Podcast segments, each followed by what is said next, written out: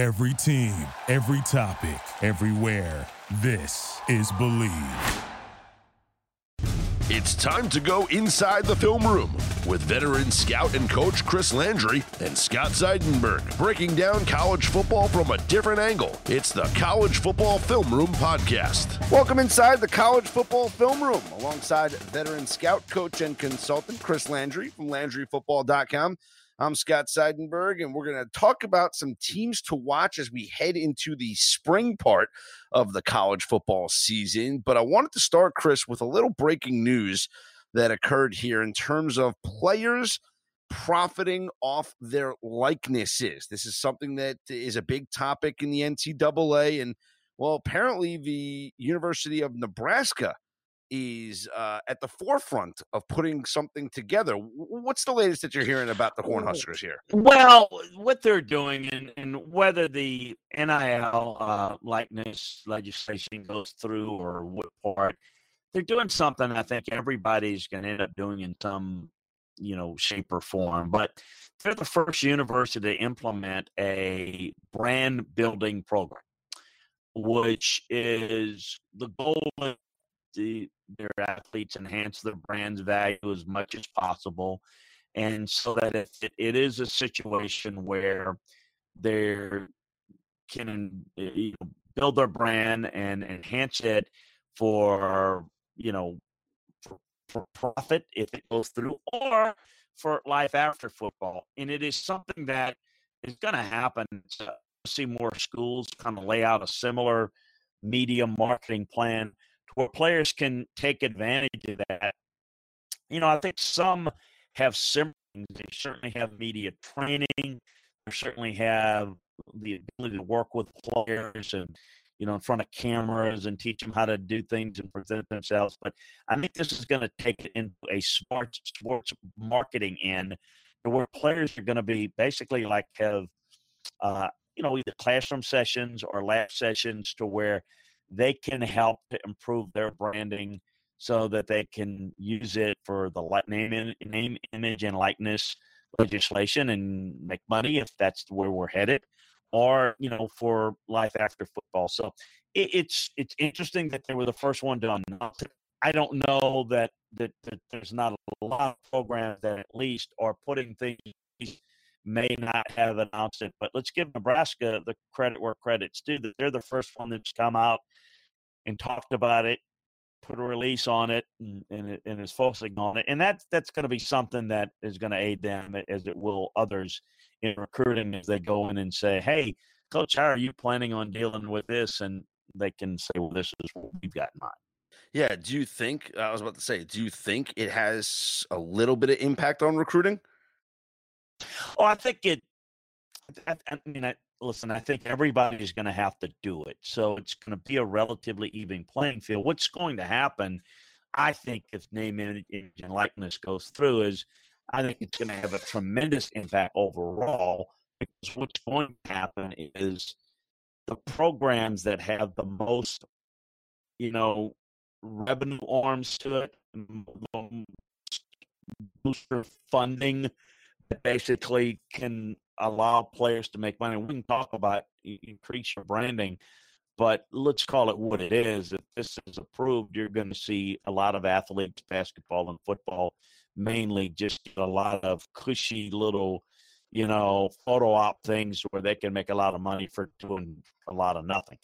But I think that going to see is an effort, uh you know, an effort to have some sort of program to a show that to some degree that we're out in the forefront and we're going to do this the right way. And whether they you know, certain players utilize it or not, let's call it like it is. The star player, uh, you know, how much he's going to pay attention to the branding versus just, you know, getting the money for showing up. Yeah, um, that's going to be, you know, on a case by case basis. But sooner or later, everybody's going to have it. In fact, it's going to be sooner. I think more people are going to wait to see what this legislation is. I mean, right now, there's a lot of things that are going on, and um, the NCAA's got their hands full on dealing with a lot of this name, image, and likeness, and whether they're going to punt this and if the court sue. I mean, whether they're going to try to lock up and try to sue this long term. Right now, everybody's focusing on coronavirus, and well, you know, there's, a lot of things now from an administrative standpoint and an NCAA standpoint that focused on the here and now, like whether they're going to have fans at the NCAA basketball tournament or not. But once that kind of gets to that point, then you know I think we're going to see the name, image, and likeness over the summer become a bigger, bigger issue in terms of you know how close we are to getting it, uh, how far are we, uh, what is going to be done in the courts to try to to to hold that up from happening. A lot of things that's I think down the pike that we still don't know yet. Well, let's talk about some of the teams, Chris, that we're going to pay attention to as the spring part of the college football season unfolds. And, and some of these are, you know, the regulars, the, the teams that we're going to focus in on to make the college football playoff next year.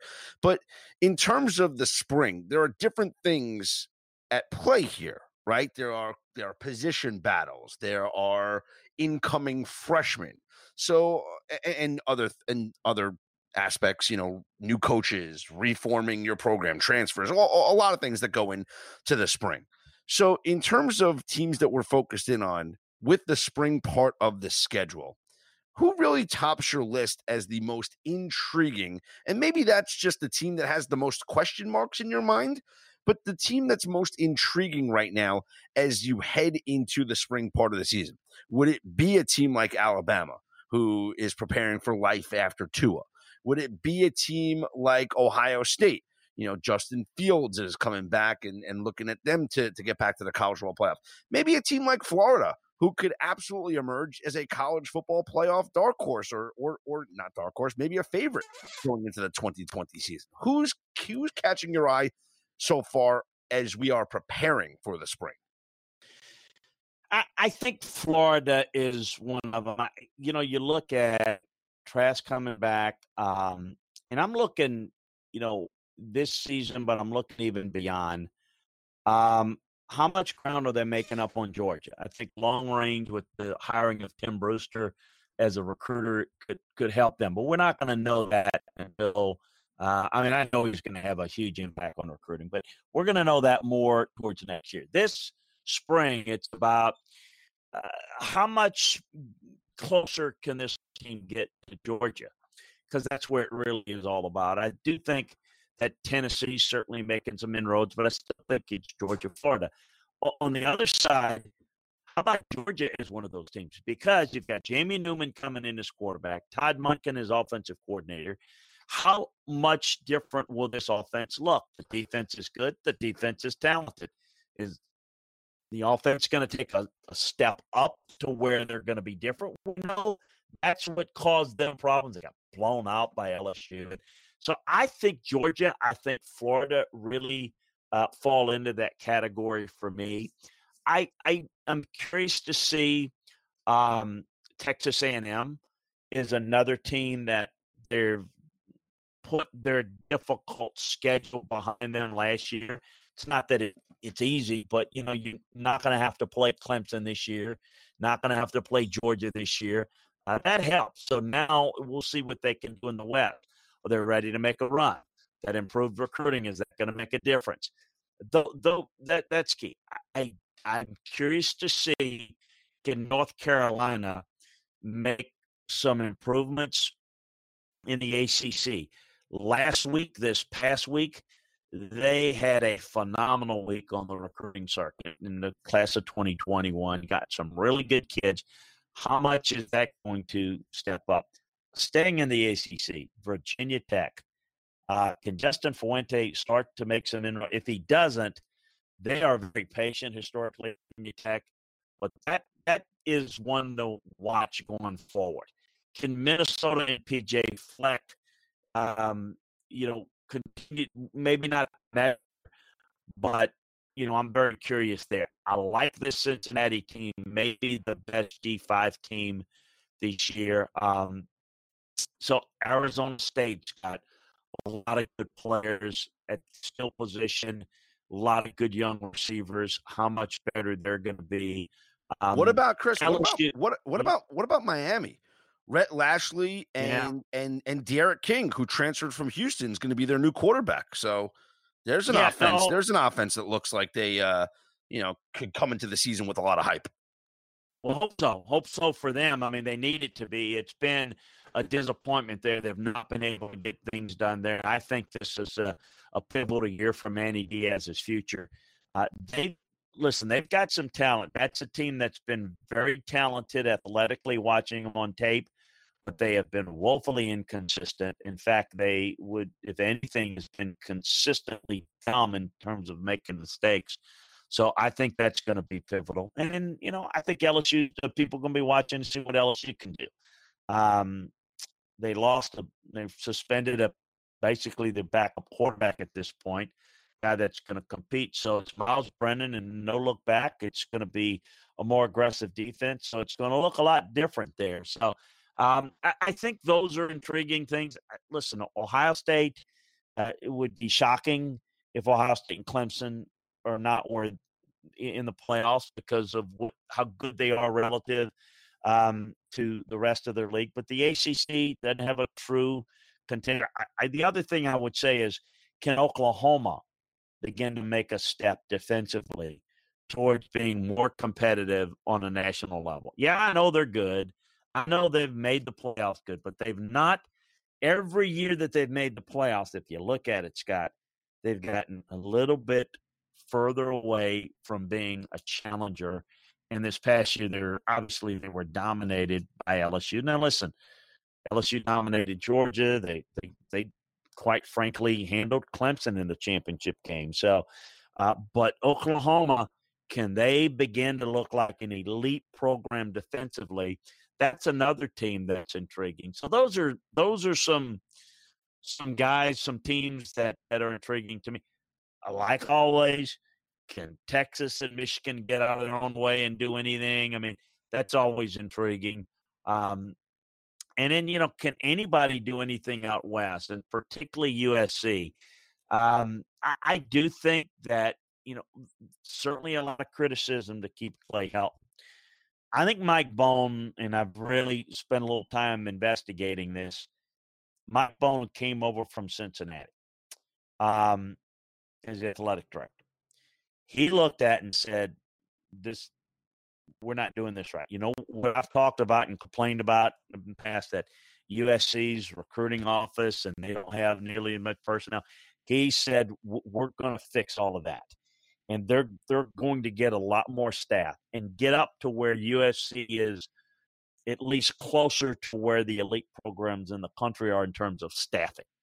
And then then I think obviously Clay's going to have to produce, and if he doesn't, then the program is going to be in better shape. Meaning the infrastructure is going to be in better position to, you know, appeal to a potential head coach because it didn't go very well when they kind of flirted around a few people.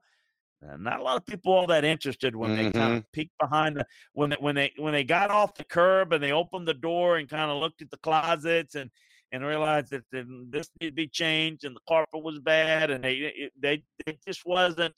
So I think he understands that. Look, he's either looked like the genius if Clay hits it and it goes well, but more than anything, I think he's buying himself time because he's going to have to make a a, a big decision, a tough decision to hire the right guy. And I think he would have just been making a change this past year. That's why he decided to hold off on it. So those are some, those are a lot, I know, but those are amongst the many programs that are amongst the elite that are at least kind of close to it that I'm very curious to keep an eye on and watching closely this spring. Well, what about Mike Norvell at Florida State, Chris? You know, um, really like Mike, really fought hard for him over there. I think he's a great hire. Really good job in recruiting, kind of finding um, some of the, the hidden gems that he could add to the his recruiting class just coming on board late. I like the early stage of spring practice. I like the attitude, the organization. The discipline's going to be a lot better. I- think you're going to see an interesting competition at quarterback. I don't think it's a done deal yet. I think you're going to see some position changes. Um, I think what you're going to see with Florida State is just a better team on how they play. It's going to take another recruiting class or two for them to get back to where they can consistently do things the way they'd like to do them. But none of this where you saw where they're completely outcoached game in and game out uh, against most opponents. I think that's changing, and that's all for the positive uh, in Tallahassee. Is there are there any uh, freshmen that we should be paying attention to? You know, maybe uh, any early enrollees, and even if not early enrollees, just the guys that uh, could could possibly have a top impact uh, in, in their first season here in 2020? Oh, I, I absolutely think that there's uh, a number of guys that I think that can that can really help and have an impact. I think Jordan Burch can help South Carolina pretty early. Uh, I think Avantae Williams, the defensive back, could help Miami out uh, pretty early. Uh, I got to tell you, um, I'm not a big believer in Feleipe Franks. Malik Hornsby has got the type of dual threat capability at Arkansas for Sam Pittman to be really effective. I think Ashaad Clayton could get on the field for Colorado at running back. Um, I, you know, I think guys like that. What about what about? Do you think? I mean, do you think Bryce Young has a chance to start for Nick Saban at Alabama? I think I don't think he'll start initially, but it wouldn't surprise me if he wins the job. You know, I think. Listen, I think Mac Jones is really good. I think Mac Jones is going to be the starter initially, but I do think that Bryce Young is is probably as mature as any, you know, quarterback. I'll say this: I've never, in all the years I've known Nick Saban, talked so highly about the intangibles of a recruit as I had Bryce Young. Now, does that mean he gets the ball right away? I don't know that that's the case, but it wouldn't surprise me if he kind of earns that job. And it'll depend.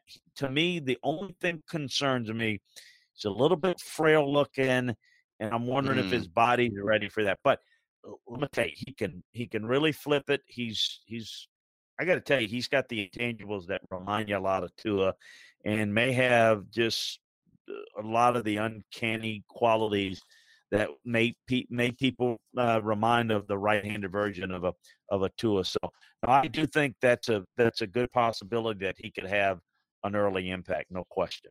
Uh, it's interesting stuff there. Uh, on LandryFootball.com, I know there's a lot going on in the NFL now because of free agency and and and we're headed towards the new league year, and you're getting ready to do your you know free agency boards and whatnot that's up there. But in terms of the college game, as we do head towards spring practice, not only in the daily notebooks, but what other focal points are you paying attention to on the website in terms of being ready for the college football game as we approach the spring? Well, you know, it's spring practice. So obviously, kind of keeping my ear to the ground on spring practice. I have a chance to really get into more of the tape once I get the draft behind me. But there are a couple of things. There are a lot of obviously our college fans that are very interested in where their favorite college players, how they're doing at their pro workouts, and how they their draft status uh, steps up. We'll spend a lot of time on that, talking about that. But we're also uh, obviously keeping everybody updated on the recruiting class of 2021, a little bit on 2022, as some of that's you know not as plentiful as 2021, but that's heating up a lot. So it's recruiting, it's spring practice. That's what college football is all about right now. Because that, and then of course the transfer portal. So you're dealing with that. I mean, so you got a, a Northwestern that he gets Peyton Ramsey, who is a quality starting quarterback for Indiana.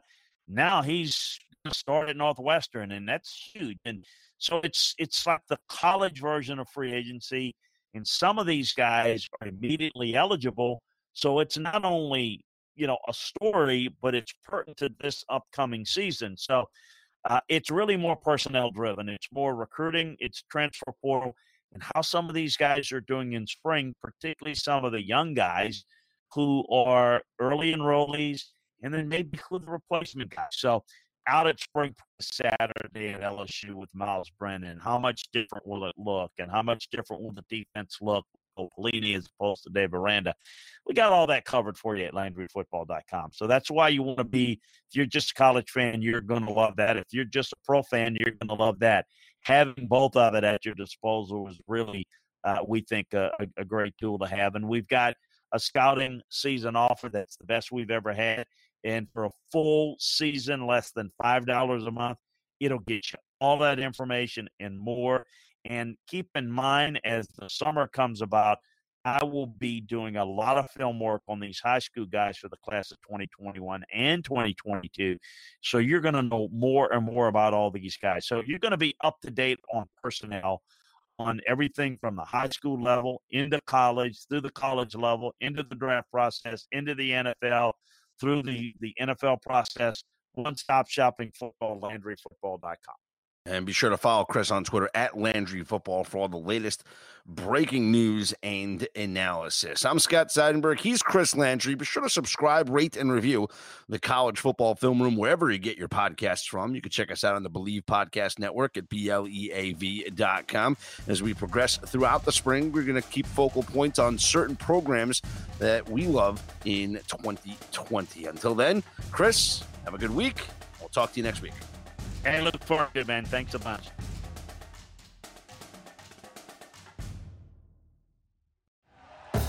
Thank you for listening to Bleav. You can show support to your host by subscribing to the show and giving us a five star rating on your preferred platform. Check us out at Bleav.com and search for B L E A V on YouTube.